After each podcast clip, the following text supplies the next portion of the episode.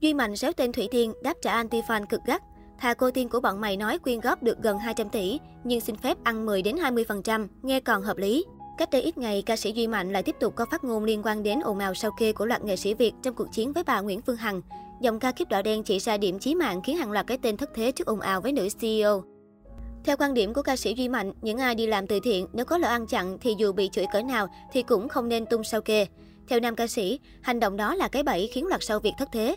Vì đã làm sai thì tung sao kê cỡ nào cũng bị các thánh soi phát hiện ra lỗ hỏng. Anh cho rằng, điều cần làm nhất với những người nghệ sĩ đi làm từ thiện chính là học cách im lặng trước thách thức sao kê.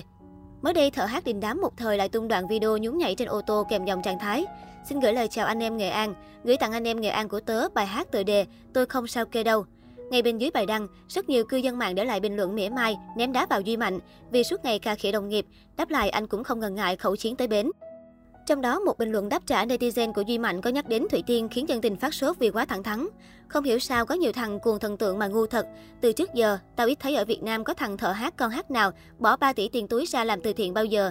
Hầu như toàn hô hào quyên góp hoặc bán đấu giá một món đồ gì đó, rồi lấy tiền đó để làm từ thiện. Thế mà cô tiên của bọn mày đã hô hào quyên góp được gần 200 tỷ làm từ thiện rồi, lại còn bỏ 3 tỷ tiền túi để làm từ thiện nữa. Thế mà cũng tin được hả?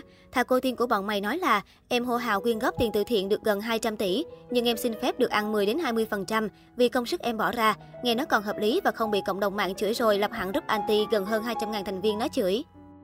Chưa dừng lại ở đó, Duy Mạnh còn nói thêm, Ví dụ, hô hào được 10 tỷ, bọn nó làm từ thiện 5 tỷ, rồi đớp 5 tỷ. Mày chỉ biết mày được bọn nó ban phát cho mày. Đáng lẽ số tiền mà bọn nó đớp còn chi được cho nhiều người nghèo khổ khác nữa, biết chưa con? Là người đứng ngoài cuộc chiến giữa bà Phương Hằng và một số nghệ sĩ làm từ thiện. Tuy nhiên, Duy Mạnh vẫn thường xuyên theo dõi và có những phát ngôn liên quan đến những ồn ào này. Thậm chí, nam ca sĩ còn sáng tác bài hát với tên Tôi không sao kê đâu, được cho là đã xoáy ồn ào sao kê trong showbiz vừa qua. Đoạn clip ngắn gần 5 phút của Duy Mạnh hiện đang nhận về lượng tương tác khủng với hơn 44.000 like và 4.000 lượt bình luận. Có thể thấy cho đến hiện tại, những chia sẻ của Duy Mạnh vẫn đang thu hút được sự chú ý từ đông đảo mọi người.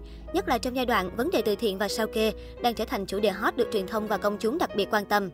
Sau khi mạng xã hội phát triển, nghệ sĩ dùng từ thiện như công cụ để kiếm tiền. Trước đây khi Duy Mạnh nói chuyện này, không ít người đã ném đá anh, nhưng giờ đây ồn ào xuất hiện, họ mới công nhận nam ca sĩ nói đúng.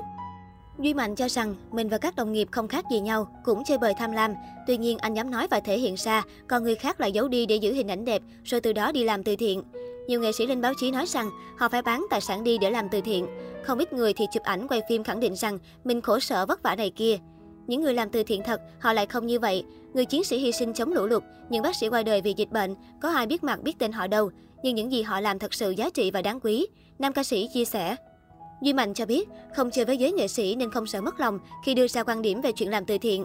Đối với vấn đề sao kê, anh khẳng định, mình sống đàng hoàng thì sao phải sợ.